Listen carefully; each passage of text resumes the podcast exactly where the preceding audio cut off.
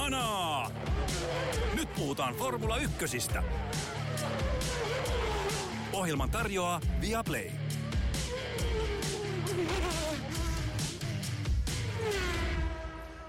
Lyhyt, mutta mielenkiintoinen talvitauko on lusittu. Formula 1 kausi 2024 on valmis alkamaan. Talvitestit ovat juuri päättyneet tänään perjantaina, kun viritimme nauhoittavat mikrofonit päälle. Ja uusi kausi Hanaa on valmis alkamaan. Joonas Kuisma, oletko sinä yhtä innossasi kuin minä olen? Olen, olen valmis laittamaan Hanaa! Yes!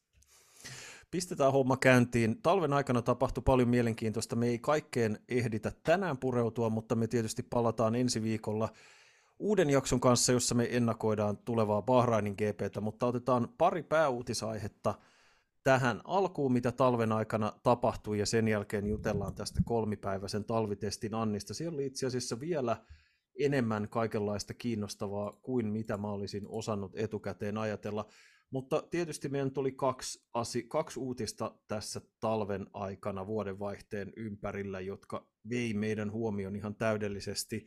Ja aloitetaan siitä, sanotaanko iloisemmasta ja positiivisemmasta, eli Lewis Hamilton, joka vasta ehti solmia 2 plus 2 vuotisen sopimuksen, osoitti, kaksivuotisen sopimuksen, osoittikin, että se olikin 1 plus 1, ja aion käyttää siitä ainoastaan osuuden yksi, ja siirryn Ferrarille kaudeksi 2025. Joonas, yllätyitkö? No en, en mä oikeastaan osaa yllättyä F1 mistään siirroista. Mä näen tässä Hamiltonin siirrossa kaksi pykälää. Toinen on tämmöinen, tai pointtia, toinen on tämmöinen legacy, Hamiltonin perintö. Me ollaan puhuttu aikaisemmin, että hän voisi hyvin olla kuski, joka haluaisi esimerkiksi myöhemmin F1-uransa jälkeen käydä ajamassa esimerkiksi Indikaaria, niin tämä on vähän samanlainen, että Hamiltonille tulee uran lopussa vielä mahdollisuus ajaa Ferrarilla, joka on kuitenkin se ikonisin ja kaikista kaunein talli. Hän haluaa sen käyttää. Ja toinen on se, että vähän kun on katsoin noita Bahrainin talvitestejä tässä, niin tulee sellainen fiilis, että kun sieltä Mersulta on lähdössä avainhenkilöitä, niin tietääkö Hamilton, haistaako Hamilton jotain Mercedeksessä, jota meille ei vielä kerrota julkisuuteen. Näkeekö hän, että täällä ei ehkä voiteta mestaruutta. Nämä kaksi asiaa mulla tuli siitä päällimmäisenä mieleen. Joo, siis mun mielestä itse asiassa Jacques Villeneuve tiivisti asian aika hyvin ja myös mun ajatukset tilanteesta. Eli siis näyt, näyttää siltä oikeasti, että Hamilton menetti luottamuksen Mercedeksen kykyyn korjata heidän tilanteensa. Että Äh, tavallaan tässä henkii se, että hän ei enää uskonut siihen, että Toto Wolff ja James Allison ja, ja muut nämä avainhenkilöt Mercedesillä pystyy tätä tilannetta muuttamaan. 2026 tulee nämä uudet moottorisäännöt. Ehkä hän ajatteli, että okei, mennään vuosi etupellossa ää, jo sitten kilpailijalle, jonka leirissä hän haluaa aloittaa tämän uuden aikakauden. Eli 2026 alkaen, jolloin hän todennäköisesti on laskenut, että 25 saattaa olla niin sanotusti menetetty kausi joka tapauksessa, oli sitten Mersulla tai Ferrarilla, niin miksei sitten toteuttaa tämä oma unelmansa hyvissä ajoin, kun siellä on hyvä ystävä Fred Vasseur. Mutta on tämä mun mielestä ennen kaikkea tämä on tyly tyly tuomio Mer- Mercedekselle ja sille, että miten paljon Hamilton heihin uskoo. Tässä niin kuin, tänään just perjantaina tuli tuore Drive to Surviving kausi, ja mä en ole sitä katsonut enempää kuin yhden jakson, mutta mä heti huomasin sosiaalisen median viestit siitä, että ää, sosiaalisen median viestit siitä, että yksi jaksoista koskee pitkälti Hamiltonin ja Mercedeksen jatkosopimusneuvotteluja, jotka päättyivät kuin päättyivätkin onnellisesti silloin. Mutta tietysti sitten vasta selvisi myöhemmin, että Hamiltonilla olikin ulospääsypykälä tästä sopimuksen toisesta vuodesta, eli se päättyi vähän eri tavalla. Eli se, siellä mm. joukossa on yksi jakso, joka on sitten vanhentunut aika hyvin etupelossa. Ja. Tota, ja tässä mä en sinänsä esitä mitään spoilereita sen takia, koska kaikki tiesi, että Hamilton on sopinut jatkosopimuksen. Ja tota, Ää, ja tota, niin, että hän siirtyy Ferrarille, mutta että tämmöinen jakso siellä on joukossa ja mä odotan sen näkemistä jo innolla, koska miten se on maalattu on todennäköisesti hyvin sellaisen Mersu lasien läpi. Mutta siis, et, et, muuttiko Joonas sun, sun suhtautumista Mersuun ja niiden tähän alkavaan kauteen se, että Hamilton ilmoitti lähtevänsä? Koska mulla tuli ainakin semmoinen fiilis, että hetkinen, meneeköhän niillä vielä huonommin kuin mitä me ajateltaisiin?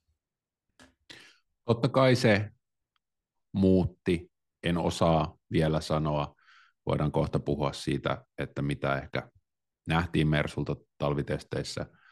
Totta kai se muutti sillä tavalla, että kun näin käy, niin se muuttaa tietenkin sen tallin sisäisen dynamiikan. Toisella kuskilla on jalka ovesta ulkona, se lähettää viestin, se varmasti lisää ainakin jollain tasolla ää, tällaisia tallin sisäisiä ristiriitoja, tilanteita.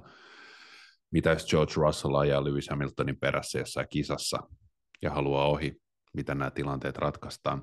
Se muuttaa kaikkea tällaista, kuka on selkeä ykköskuski, kuka on kakkoskuski ja näin edespäin.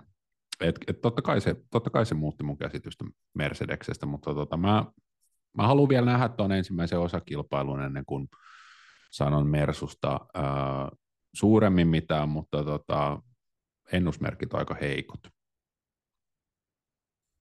Joo, mä en, sanotaan, että se, se, siinä siirrossa Hamilton tuskin tekisi impulsiivista liikettä tässä vaiheessa uransa, tai sellaista, että hei, mulle riitti, mä otan minkä vaan paikan, tai, tai edes se, että olen aina unelmoinut Ferrarista, vaan että hänellä, hänellä täytyy olla jotain sellaista tietoa tästä Ferrarin uudesta projektista, mikä sitten ehkä johtaisi hänet ajattelemaan, että siellä tilanne on parempi, parempi kuin Mercedeksellä. Ja tässä on tosiaan se mielenkiintoinen dynamiikkapuoli, josta ää, kirjoitettiin myös tässä urheilulehen tämän viikon, täl, ää, tällä viikolla ilmestyneessä F1 Extrassa.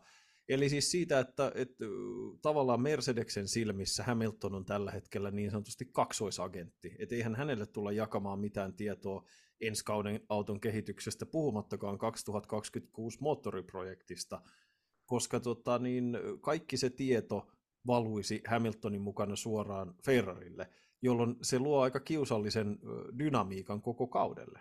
Joo, ja toi on kiinnostava myös, jos miettii nimenomaan Mercedeksen dynamiikkaa. Mitä me tiedetään Lewis Hamiltonista on se, että hän on ollut erittäin aktiivisesti tehnyt paljon töitä insinöörien kanssa, halunnut ymmärtää autoa, halunnut kehittää autoa, halunnut puskea tallia eteenpäin. Nyt tavallaan se lähtee häneltä pois.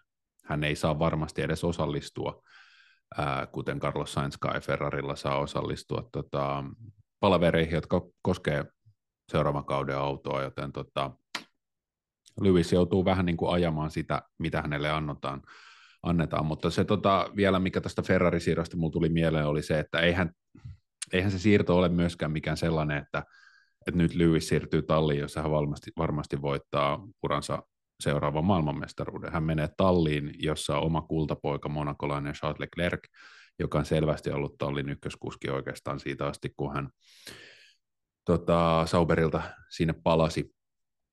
Ja, ja eiköhän Sauberilla ajanut silloin tota, prospektina, eikä, eikä Toro Rossalla. Joo. Juu, just näin.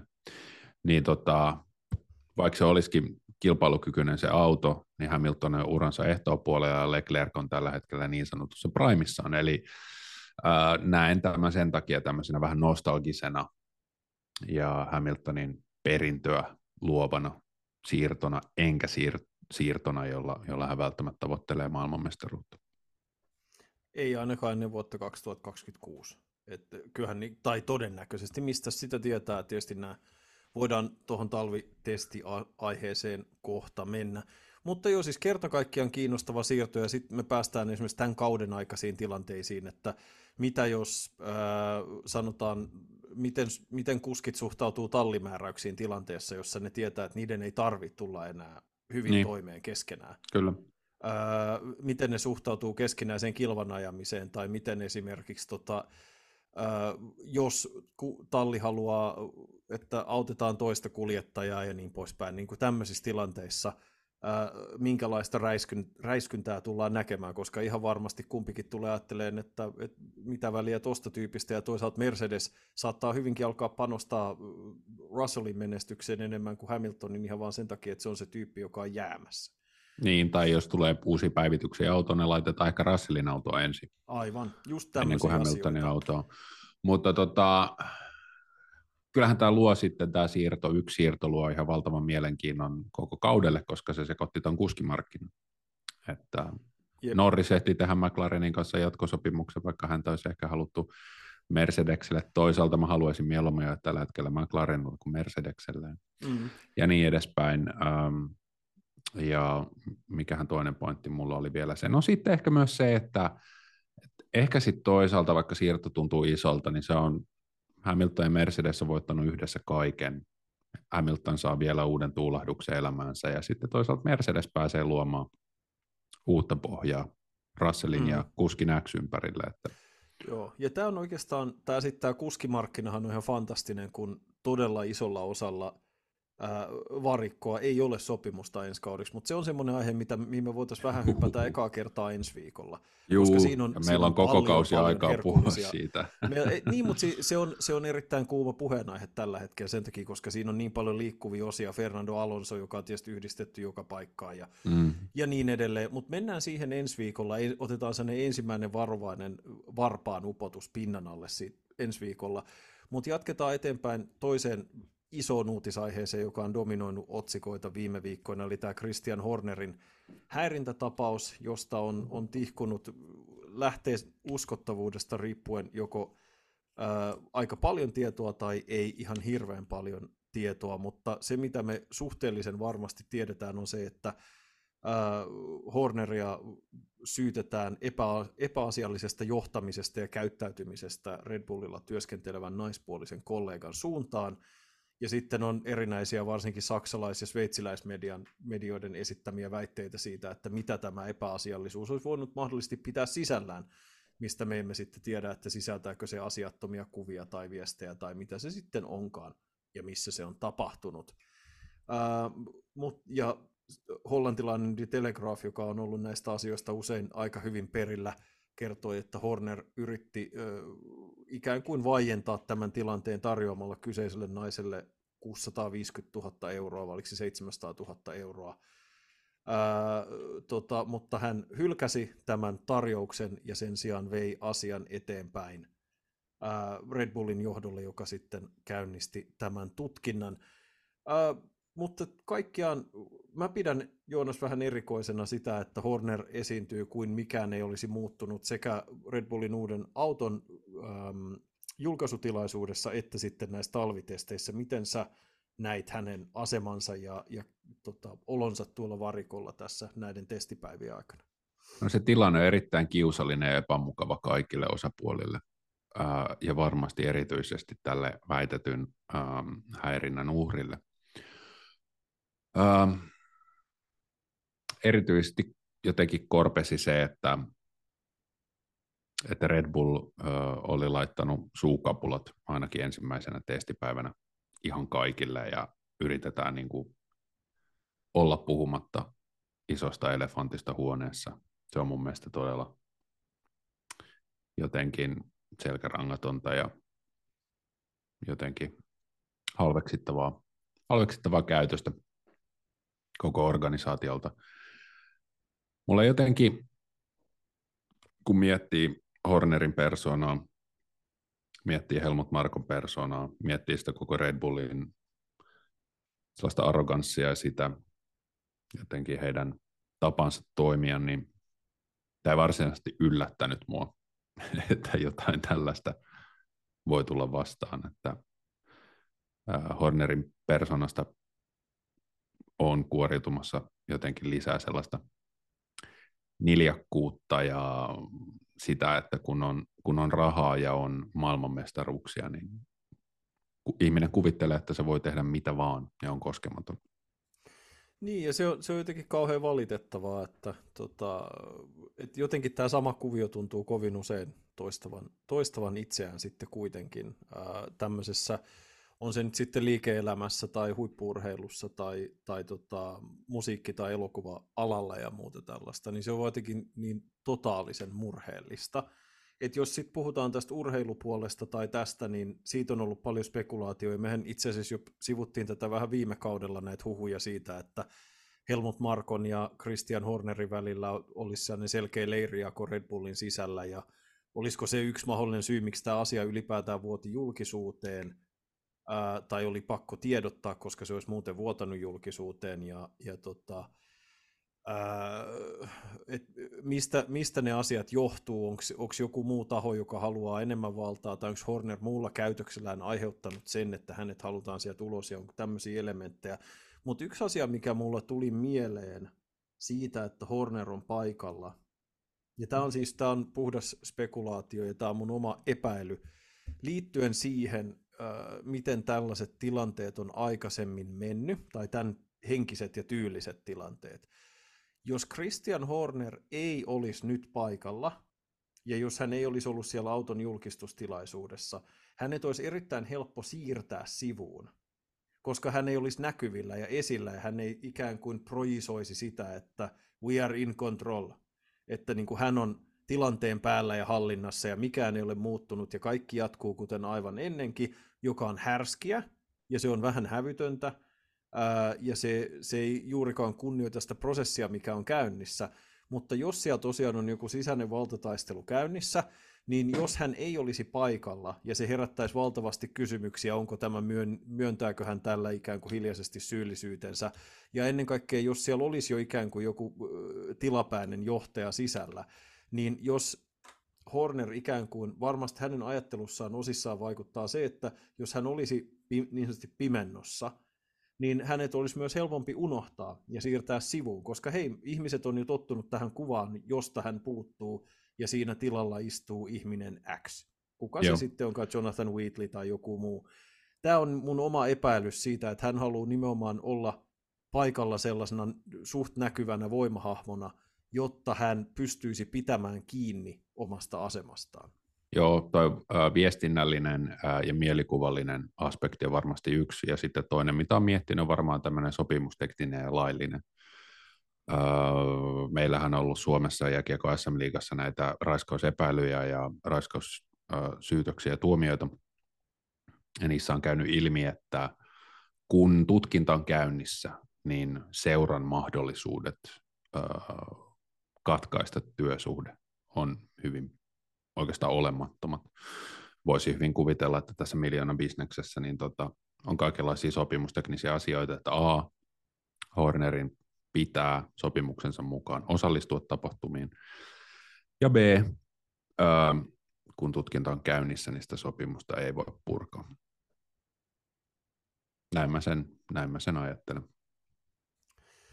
Kyllä, että siis, mm, sanoma. Se, mistä mä oon ollut tyytyväinen, on ollut se, että miten vakavasti tämä syytös on otettu, ja mun mielestä se vähän, mitä olen Twitteriä tai X selailut, niin tota, mun mielestä F1 seuraava yhteisö on ottanut tämän aika, aika hienosti, että se ärtymys ja tuotuneisuus on ollut hyvin voimakasta. Ja siinä on kiva nähdä, että maailma muuttuu. Että hyökätään Horneria vastaan eikä uhria vastaan. Joo, ja hyvin positiivista, että häntä tosiaan ei ole identifioitu julkisuudessa, käytän käsittääkseni ainakaan toistaiseksi, että tota, tyylikästä nyt olisi ollut se, että Horner ei olisi paikalla, ja jos hän on syytön näihin väitettyihin tekoihin, mikä on täysin mahdollista, ää, niin sitten hän palaa töihin, kun tutkinta on ohi. Ei se, ei se sinänsä sen kummallisempaa tarvitsisi olla, mutta tässä on tietysti paljon muutakin, muutakin taustalla. Jotenkin tämä tuntuu siltä, että Horner haluaa tehdä itsestään mahdollisimman vaikeasti korvattavan, mutta se, ja se, tavallaan se kritiikki, mikä koskee sitä, että mikä tässä tutkinnassa kestää. Toki hyvä, että ollaan seikkaperäisiä, mutta mä toivon, niin kuin varmasti kaikki toivoo, että tota, se ratkeaisi mahdollisimman pian, koska onhan tämä hyvin ikävä varjo myös koko Red Bullin yllä.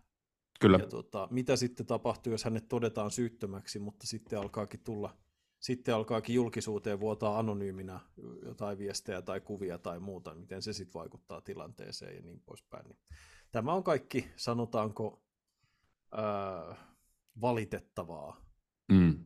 Mutta tilanteessa, jossa F1-tallilla on Max Verstappen ja auton on suunnitellut Adrian Newey, niin tota, siihen löytyy äh, aivan tota, kompetentteja tyyppejä siihen Hornerin pallille. Siihen voisi melkein laittaa Janne Oivio ja lopputulos olisi sama.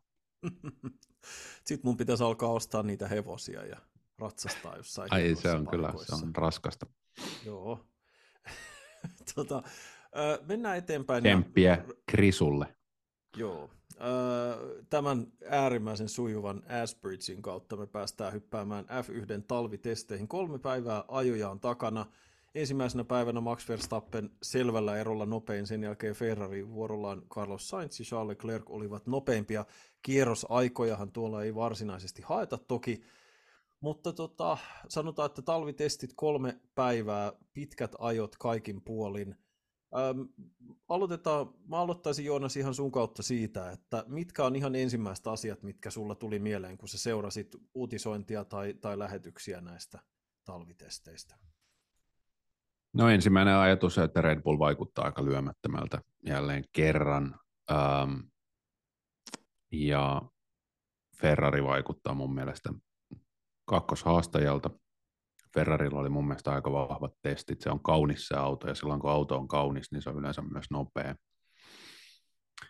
Ja sitten on tietysti Mercedeksen tilanne, joka näytti pitkään heikolta, mutta sitten täytyy sanoa, että George Russellin viimeinen nopea kierros ehkä vähän herätti sellaista toivon kipinää, että Mersu voisi olla hyvä, koska Toni Villander sanoi, että Russell ajoi tällä viimeisellä nopealla kierroksella, joka oli tämän perjantain testien toiseksi nopein aika, niin hän ajoi aggressiivisesti kuin nuori Fernando Alonso konsana ja auto käyttäytyi erittäin hyvin. Se näytti vakalta ja tasapainoiselta. Että, että se Russellin viimeinen veto vähän niin kuin mulla muutti Mersun tai ajatuksiani Mersusta ennen eka osakilpailua. Joo, äh, mä en mä jotenkin sitten, kun siinä lopussa vedettiin näitä, muutama talli veti näitä niin sanottuja glory runs, eli, eli vedetään pienellä polttoainemäärällä ja pehmeillä renkailla kovia kierrosaikoja, niin se jotenkin sitten mä sanotaan, että se, se on mahdollista, että se auto on parempi kuin mitä ehkä ajatellaan, mutta sanotaan, että se niin kuin kokonaiskuva vaikutti siltä, mä oon ihan samaa mieltä siis, ja ei tuskin kukaan kauhean eri mieltä, Red Bull näyttää ihan sairaan hyvältä, se auto on jälleen kerran innovatiivinen ja erilainen. Oli hätkähdyttävää jo kun se julkaistiin, niin se näytti hyvin erilaiselta. Jos odotettiin, että okei, tämä on sellainen pehmeä evoluutio ylivoimaisesta hallitsija-autosta, sitten sieltä tulikin auto, jonka keula näytti ihan erilaiselta, sivuponttonit näytti ihan erilaiselta.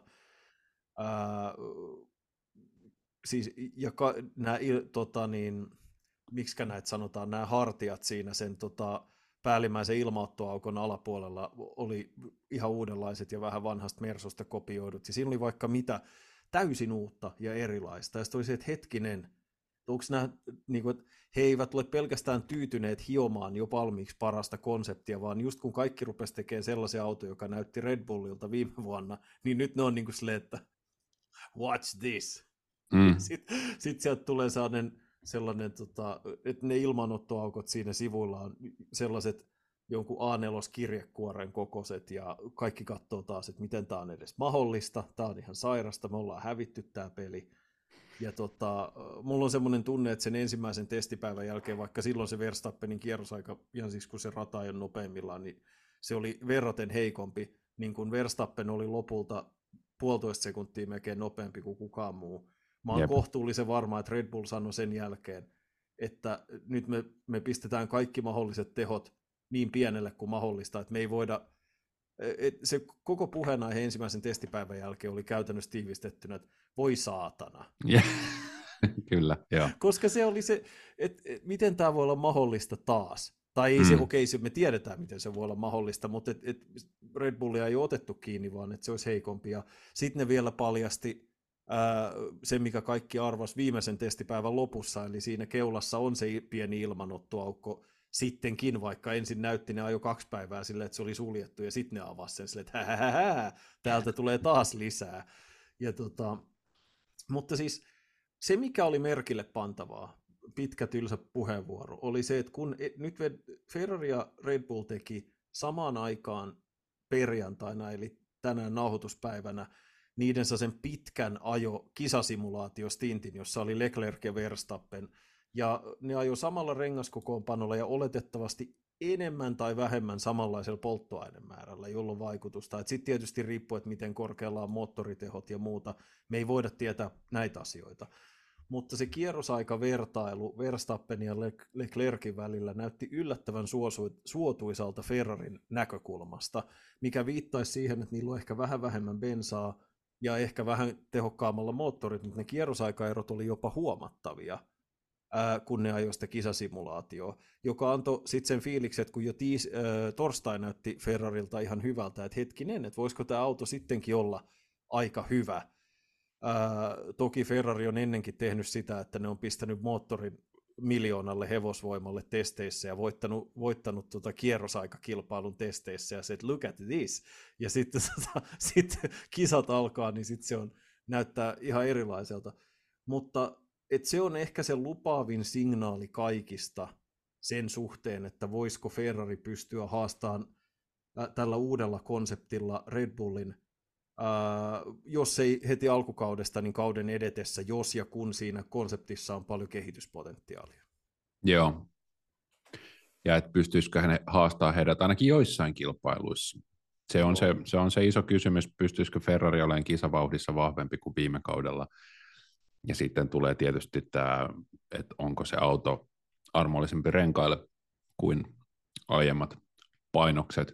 Mutta siis se Red Bullin autohan on törkeä siis sehän, sehän on ihan härskiä, mitä siinä tehdään. Mm-hmm. Siis, että Adrian Newin näki tämän Mersun nollasivuponttoni-konseptin, ää, joka ei toiminut Mersulla ollenkaan. Se auto pomppi ja oli Toto Wolfin sanoin shitbox, ja se oli, että hmm, ehkä ton voisi saada toimimaan. ja sitten se, se niin kuin korjaa Mercedeksen virheet. Tämähän Mulle tulee Amadeus-elokuvasta mieleen tilanne, jossa Mozart soittaa Salierin biisiä, ja sitten tämä on ihan kiva, mutta tämän voisi soittaa myös näin.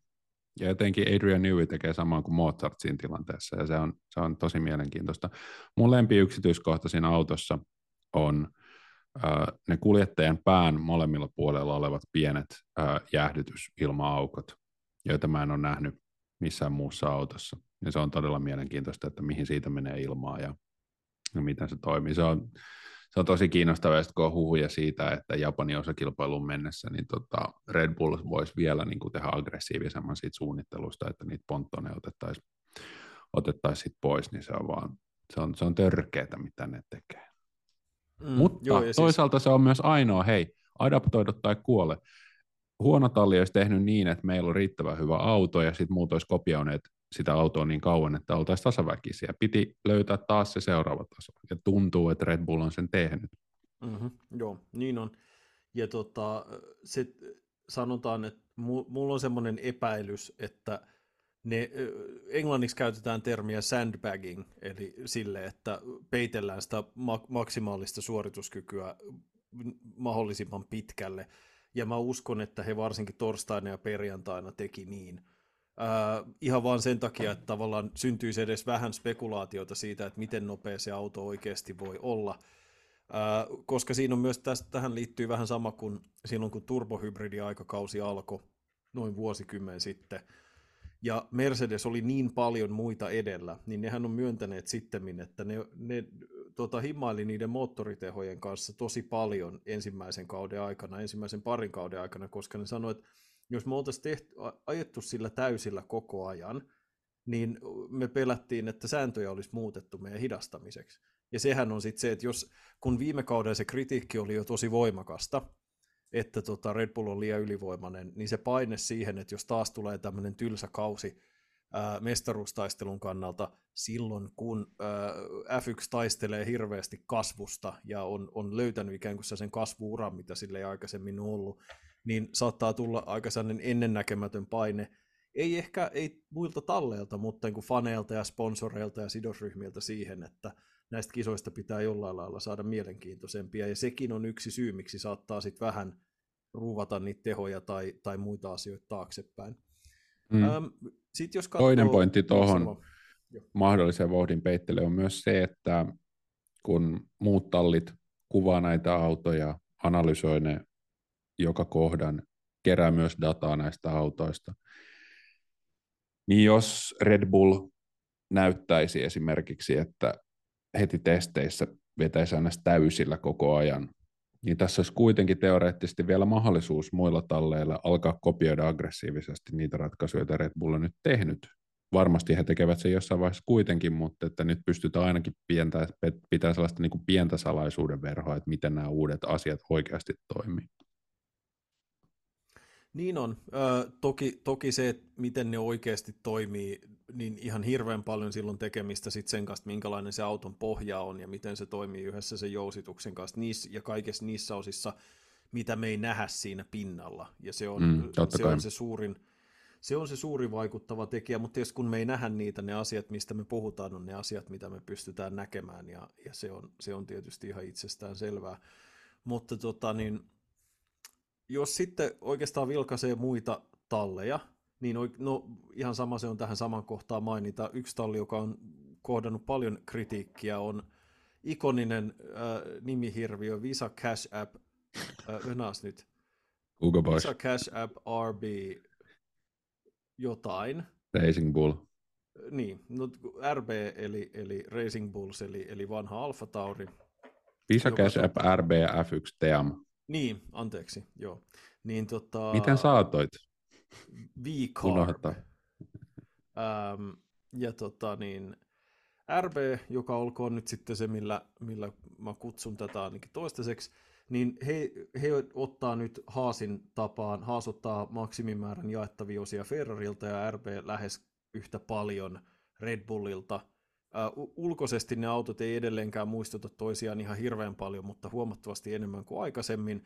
Ja aika monen asiantuntijan mukaan RB näytti erittäin nopealta näissä testeissä. Uskotaan, että ne nousee uh, vähintäänkin Alpinen tuntumaan tai jopa ohi, ja, ja he saattaa hätytellä näitä tätä jahtaavaa ryhmää, jossa on siis Ferrari, uskotaan olevan Ferrari, Mercedes, Aston Martin ja McLaren. Ja se auto näytti aika hyvin käyttäytyvältä. Mä tykkäsin siitä, että ne palasi siihen vanhaan Toro Rosso-väritykseen, mikä oli vähän kirkkaampi ja iloisempi kuin se tota, Alfa Taurin synkeys. se nyt on tietysti mielipide, mielipidekysymys, mutta tota, ei mulla sinänsä siitä ihan hirveästi lisättävää, en mä RBtä seurannut kauhean tarkasti, mutta käsitys on se, että sen auton nyt näiden testien jälkeen, että se, se tulee olemaan nopeampi selvästi kuin viime kaudella. Joo, en osaa, on vähän skeptinen se suhteen, että riittäisikö sinne kuuden sakkiin, mutta mä luulen, että RB on selkeästi vahvempi kuin Williams, Haas ja Sauber. Et tota, mä ehkä vielä pitäisin se siinä niin kuin seiskana, mutta, mutta kuitenkin siinä niin kuin top kutosen tuntumassa. Mä pitäisin muuten jo samassa asemassa, mutta Alpinen mun mielestä, Alpinen oli mitään sanomattomia Joo. huonoin. Niin kuin, jopa niin kuin Pierre Gasly sanoi testien jälkeen, äh, ollakseni rehellinen, en ole keskittynyt muihin talleihin, koska meillä on niin paljon työtä tehtävänä. I don't think we look great. Juu, Ei näytä juu. hyvältä, sanoo Ashley, joka on tota, se on kuitenkin aika paljon yleensä talvitestien jälkeen sanotaan, että hei, että Alpinella on vielä kaikkia, kaik, 95 prosenttisesti uusiksi laitettu auto. Ja no. jos niillä on 95 prosenttisesti uusiksi laitettu auto, joka on huono, niin tilanne on, tämä kuulostaa hashtag-analyysi, mutta tilanne on huono. Jeez. Joo. Miten, ne voi, miten ne voi taas mokata noin pahasti? Toinen, mistä dikkasin, oli Fernando Alonson kommentti Autosportille, että 19 kuljettajaa tietää, etteivät he voita maailmanmestaruutta tällä kaudella. Siinä oli myös mm. sellaista niin kuin pimeyden lordi Alonso, josta mä diggaan. Tuossa, joo, siinä on just semmoinen, että tämän varmasti tota F1 jakaa omalla sometilillä, että oletteko te valmiita uuteen kauteen? New year, siis, new me.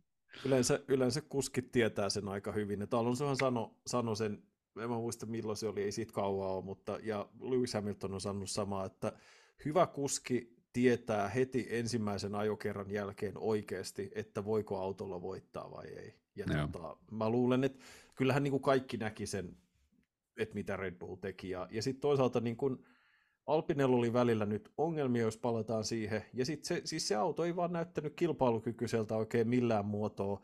Ei tässä niin kuin puhtaassa kierrosaikavertailussa, ei silloin, jos vertaillaan niiden pitkien aikojen – äh, summaa, eikä oikein millään tavalla. Ja siinä ei ole sinänsä, äh, niin kuin muistaakseni The Racing Gary Anderson sanoi, että se auto on tosi epäinspiroivan näköinen, eli siinä ei ole mitään mm. sellaista innovaatiota tai mitään sellaista, että niin kuin, hei vau, nämä on keksinyt jotain, mitä kukaan muu ei ole. Ja tota, koska kuitenkin myös muut tallit on keksinyt innovaatioita, joita muun muassa Red Bull on kopioinut ja sillä kehittänyt sitten taas omaa autoaan. Ja sitten taas niin kuin Alpine näyttää siltä, että ne on niin kuin kopioinut muiden läksyt ja yrittää sinnitellä mukana. Ja se on aika surkea tilanne, kun puhutaan tehdastallista, koska yleensä tehdastallien resurssit ja mahdolli, niin kuin, toimintaedellytykset on eri tasolla kuin muiden tallien, ja, ja Alpine on, on näillä näkymin saattaa olla, että valahtaa vielä syvemmälle kuin viime kaudella.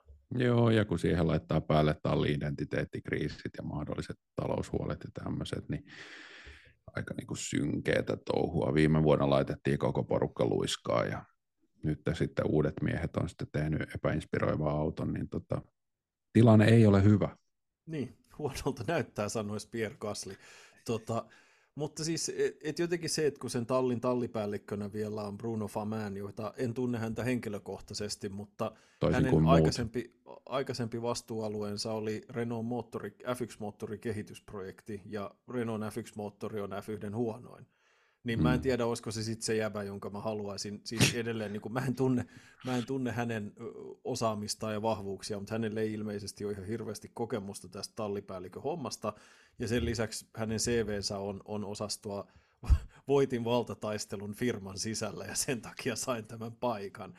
Niin en mä tiedä, musta tämä on vähän, että et hyvin harvoin talli tulee, et siis Viime kauden McLarenkaan ei ollut näin epäinspiroiva kauden alussa sen takia, koska ne lupaamalla lupas, että parempaa on tulossa, ja ne myös piti siitä lupauksesta kiinni, että Alpinelta ei ole kuulunut mitään sellaista, että hei, meillä on tulossa Japaniin tai jonnekin muualle on tulossa jättimäinen päivityspaketti tai jotain muuta, että silloin me saadaan tästä uudesta konseptista kaikki irti. Joo, no McLarenista puheen ollen, niin viime, viime, viime vuonnahan ne, he lähti hirveältä takamatkalta ja talvitestit oli täys katastrofi. Muistetaan ne kuvat, kun Oscar Piastri autoon laitettiin jollain letkulla Nintendo 64 käyttöjärjestelmää. Ja tota, nyt taas vaikuttaa siltä, että pääsevät öö, vähän niin kuin puhtalta pöydältä tähän kauteen öö, rintarinnan muiden kanssa. Ja se taas, kun ajatellaan heidän kehitystään viime kaudella, niin lupaa hyvää, vai kuinka? Öö, siis Mäkillä. Niin. Niin. Siis tilannehan niillä on ihan hyvä, että Andreas Stella, joka jopa jossain määrin voidaan pitää suorapuheisena tallipäällikkönä, sanoi, että he sai aika paljon näitä näillä niin kuin pinnan alla olevilla muutoksilla korjattua joitain niitä, niitä vanhan auton ongelmia. Ja se näytti, niissä tilanteissa, missä arvioidaan nuo tietyt mutkat Bahrainissa, jossa katsotaan, että miten hyvin se auto tottelee kovassa nopeudessa ja se ennen kaikkea perä pysyy kurissa, niin se näytti paremmalta kuin viime vuoden auto. Toki sama koski Ferraria, sama koski Red Bullia, RBT ja monia muita. ja jossain määrin jopa Mercedestä, mutta et se auto on nopeampi ja McLaren teki sen, että he, he koki, että heillä on hyvä konsepti, jossa he pääsi liikkeelle – ja tota, he teki enemmän sen kehitysversion kuin kokonaan uuden konseptin. Ja siinä mielessä on tosi mielenkiintoista nähdä, että kun Red Bull meni uuteen suuntaan, Ferrari meni uuteen suuntaan ja Mercedes meni uuteen suuntaan, että pysyykö McLaren siinä kehityksessä mukana, tai onko ne jopa hyötyneet suhteessa niiden kilpailijoihin ihan sen takia, että ne on pysynyt sillä samalla tiellä, mutta onko siinä matalampi katto ja näin poispäin. Että se on hyvin jännä tilanne jollain lailla heillä, koska sitten esimerkiksi niin kuin keskiviikkona näytti tosi hyvältä niiden kannalta. Auto toimi, ne sai paljon kierroksia, ne sai hoidettua sen niiden ohjelman. Torstai oli vähän vaihteleva, mutta sitten esimerkiksi tänään niin niillä oli, oli vaikeampaa verrattuna Red Bulliin ja Ferrariin niiden pitkällä vedolla. Et se ei ollut, näytti siltä, että niillä oli renkaiden kulumisen kanssa ongelmia. Et siinä on asia, mikä seurata tässä alkukauden aikana. Mutta siis kaikki arviot, mitä siitä autosta kuuluu testien aikana, on se, että sen pitäisi olla siinä samassa ryhmässä, että heti tyyliin Ferrarin jälkeen, että McLaren herätti kuitenkin paljon enemmän optimismia kuin Mercedes tai, tai Aston Martinkaan. Joo, just näin se on. Mun oli vaikea kuunnella sen jälkeen, kun sä sanoit, että toivottavasti perä pysyy kurissa, koska mä olin, aloin ajatella heti tätä norovirusaikaa, mutta tota, se on, se, se on, se, se, on, se on toinen, toinen juttu. Kiitos. mutta, mutta siellä, on hyvät, siellä on hyvät kuskit ja mä luulen, että siellä on hyvä, hyvä lähtötilanne tähän kauteen. Kiva nähdä, että miten se lähtee siitä liikkeelle. On. Um, ja uskoisit sit... sä, että Andreas Stella lupasi, että uusia kehitysosia on pian tulossa Uskomatonta. Niillä on kyllä aina putkes kaikkea. Et koskaan se, se auto ei ole, mutta ei sen koskaan kyllä kuulukaan olla valmis. Et ehkä se, ehkä se niin kuin jos Mäkistä yhden sanasen vielä sanoo, niin nämä viime kaudella paljon kohua herättäneet uudet hankinnat, eli David Marshall, David Sanchez ja, ja tota, niin, ei, Rob Marshall anteeksi, ja David Sanchez ja se kolmas tyyppi, plus nämä muut rekrytoinnit, ne aloitti ensimmäinen tammikuuta, mikä tarkoittaa, että heidän kädenjälkensä ei siis näy vielä siinä autossa, mikä on just nyt radalla, vaan se alkaa näkyä autossa kauden edetessä ja 2025. Eli siinä mielessä, kun niillä on sitä uutta aivo, aivopoveria siellä taustalla, niin se, että mitä he pystyvät Mäkille kontribuoimaan, niin se alkaa näkyä tässä sitten kauden edetessä, ja se on kiinnostavaa paljon, siitä on sitten iloa. Ja tallipoma Zach Brown vaikutti hyvin positiiviselta, että ehkä sekin on indikaattori tulevasta. Joo, ja se kovasti sytyttelee taisteluja Red Bullin kanssa siitä, että niiden pitäisi myydä RB pois mikä on, tota, se, se käy tämmöistä yksinäistä taistelua oletettavasti vähän ystävänsä Michael Andretin takia, mutta tota, mm, hän haluaisi niin sääntömuutoksen F1, että sama yhtiö ei voi omistaa kahta tallia, mikä rehellisesti kuulostaa kyllä ihan järkevältä idealta. Siihen ei tarvitse mennä enempää nyt, mutta se on ollut siitä vaan otsikoissa ihan jatkuvasti. Ö, ketäs muita meillä on tässä? Mersua me sivuttiin pikkasen. Onko sulla Mercedeksestä jotain muuta, mitä sä haluaisit ottaa tässä vaiheessa esille, mitä ehkä vielä ei, ei tota, olla ehditty mainita?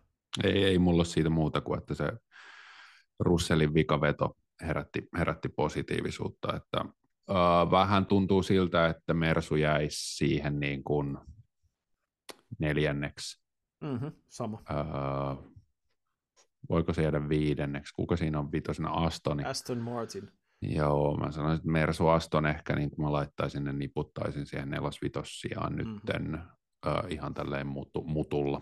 Kyllä, joo ja siis kyllä se niin testitulokset ja kierrosajat ja noi, noi tuntuisi sitä, tuntuisi sitä jossain määrin tukevan. Yksi, joka on tietysti myös mainittava, no otetaan ensi alta pois Haas, joka kertoi ennen kauden alku, että meidän auto ei ole kauhean nopea, ja testit kyllä näytti sen, että mm. autohan näytti sinänsä hyvin ajettavalta, mutta vaan valitettavan hitaalta, että Haas tulee olemaan hännillä, ja tuskin siinä nähdään, jos ei, ei talli kehitä tätä kauden aikaista päivittämistä, niin tämä saattaa olla pikkasen välikausi Haasille, ja valitettavasti ilman kiroilun kruunaamatonta kuningasta, eli Günther Steineria, hänet korvasi vanha adjutantti Aio Komatsu, joka lupasi asiallisempaa otetta, yllätys, yllätys. Tiukkaa insinöörimäisempää otetta. Tota, ää, joten pisteet siitä hänelle, mutta Sauber, eli erittäin jouhevasti nimetty Steak F1 Team Kick Sauber. Eli äh, kääriätalli. Kyllä. Äh, Sauberilta suhteellisen anonyymit talvitestit, mutta mut mun mielestä silti lupauksia herättävä. Nyt ei ollut mitään niitä ongelmia, mitä on takavuosina ollut. Talli keräsi paljon kierroksia, ja tota, se auto näytti jopa ihan hyvin tottelevaiselta. Jos sä sanot niin, mun mielestä aika anonyymiä homma, homma ja mä en vaan niin kuin tästä Sauberista jaksa innostua. Että no se on, siis sanotaan näin, Voidaan että... piirtää se tota, äh, siellä yhdeksän tai kahdeksan, ja siellä, siellä se sitten on. Todennäköisesti. Joo, en, mä, en ole siis tuosta ollenkaan eri mieltä, että ne, ne tuskin ovat yhtään, äh, niin kuin, että varsin jos RB ottaa ison loikan, ja me kaikki odotetaan, että ne ottaa siis suhteessa tähän häntäpäähän, mm niin tota, jollei Williamsilla tapahdu odottamatonta heikennystä autolle, jonka suoranopeus on huonompi, mutta jonka pitäisi pystyä kääntymään, niin tota, jos Mikä on hirveän hyvä ominaisuus autolle. Niin on. tota, mutta siis Williams, joka siis auto näytti edelleen erittäin eläväiseltä ja erittäin vikuroivalta tämmöisissä siis tilanteissa, jossa sitten nämä kärkipään autot oli, oli juurikin tämä vakaa peräpää, norovirusperäpää, josta sä aloit tota, miettiä omiasi, niin, tota, niin Williamsilla oli siinä isoja ongelmia edelleen tämä eturenkaiden taipumus lukkiutua hitaissa mutkissa, niin heillä oli niinku, Williamsilla saattaa olla vaikeaa alkukaudesta, niiden auto valmistui ihan just vasta ennen talvitestejä, ja se näkyy, että heillä on lastentauteja, he ajoi vähiten kierroksia testien aikana ja, ja tollasta, niin oli niinku hankalaa, ja siinä on ehkä Sauberin sauma tapella vähän paremmasta sijoituksesta, jos Williams ei saa sitä autoa kehitettyä nopeasti kauden aikana, mistä me ei tiedetä. Mutta Pottaksella siis tulee olemaan tosi tiukkaa pistetaistelussa, ja me vuodesta toiseen me toivotaan sitä tiikerin silmää siihen ajamiseen, mutta en mä tiedä. Se enemmän kyse on siitä, että nyt meidän pitäisi nähdä vähän enemmän. Juu, mä sanoin viime vuonna, että tämä on Bottaksen viimeinen kausi F1 ja hän saa nyt sitten tällä kaudella näyttää, että vielä olisi Kyllä. saumaa esimerkiksi mennä hakemaan viimeistä rahat Williamsilta tai jotain muuta. Esimerkiksi äh, Alex Albon saattaa hyvinkin vaihtaa maisemaa, jos joku hänet ostaa pois, niin siellä saattaa olla tilaa. Mutta mennään näihin kuskimarkkinoihin. Tosiaan ensi viikolla mulla on yksi sensaatiomainen skenaario, jota mä haluan Mahtavaa. väläyttää sulle ja saada isot naurut siitä. Mahtavaa. Mutta, mutta äh, Kolme ensimmäisen kerroksen varausvuoroa ja Nikola Jokic. kyllä, Wose bomb. kyllä. Tota, mutta onko sulla, nyt ennen kuin pistetään homma pakettiin, onko sulla jotain muuta, mikä näistä talvitesteistä tulee mieleen, mitä sä haluaisit nostaa esille? No Williamsista jäi vielä mieleen, että Albon urakoi tänään perjantaina noin 120 kierrosta. Sargent ei ajanut ollenkaan. Öö, sanonut, että auto on aika vaikea ajettava, mitä juuri tuossa itsekin sanoit, ja tallihan jatkaa ajamista yhdellä kuljettajalla. Öö, Aston Martin, siitä me ei puhuttu. Tuossa vielä viikko sitten luin autosporttia, niin siellä sanottiin, että olemme valmiita haastamaan Red Bullin. Ja nyt sitten sanottiin, että 19 kuskia tietää jo, etteivät he voita maailmanmestaruutta, niin vähän kahtia jakaantuvat fiilikset. Haluan myös nostaa esiin, että Viaplay-lähetyksessä Toni Vilander sanoi, että tämä on Lance Strollin vuosi, Okay. mikä oli, mikä oli yllättävää kaikille läsnä olleille. No toi on kieltä. Siis sanotaan näin, että tässä niin kuin hyvin homogeenisessa F1 maailmassa, niin toi on sellainen hot take, joka on suorastaan kaivattu. Mä en Kyllä. usko siihen ollenkaan, mutta mun mielestä on hienoa, että joku uskaltaa tämmöisen näkemyksen esittää, tota, koska viime kausi ei ainakaan antanut siitä mitään indikaatioa. Ja siis Astonillahan on sinänsä, tai kuka tahansa tosta neljän tallin ryppäästä Red Bullin takana, jos joku niistä jää kehityksessä samalla tavalla kuin kävi Astonille viime kaudella, niin ne putoo hyvin nopeasti siihen Albi, Alpinen ja RBn ryhmään. Koska Mm. tota, se on kuitenkin, jos siinä on viisi tallia siinä kärkiryhmässä, ne melkeinpä jakaa maaliin tullessaan pistesijat keskenään. Niin jos siinä kehityksen junassa jää, se on, siinä jää nopeasti todella pahasti. Et se on ehkä niin kuin Astonissa kiinnostavinta nähdä, että kun ne hävisi sen auton kehityskilpailun kauden aikana viime vuonna niin pahasti, että käykö se sama tänä vuonna. Ja siinä keskipakassa ei ole varaa ajaa yhdellä kuskilla, mitä Aston Martin on nyt tehnyt Juurikin. Lance Strollin kanssa. Että ehkä jos tämä on länssi vuosi, niin sitten se tilanne on tietysti toinen. Mutta katsotaan. Sä et myöskään kuulosta siltä, että sä ihan täysin ostat sitä. No sanotaan nyt näin, että toivotaan, että Lance ei pyöräile tässä tämän viikon aikana. Joo, ei ainakaan vuoristossa. Hei Joonas, lämmin kiitos. Uusi kausi on käynnistetty. Hanaa-ohjelman osalta me palataan alkuviikosta, silloin ennakoidaan alkavaa Bahrainin GPtä. Todella mukavaa olla taas puikoissa, todella mukavaa, että olette taas kuulijatkin meidän seuranamme. Me jatketaan ihan sinne Haman kauteen loppuun saakka. Ensi jaksoon kiitos ja moi moi.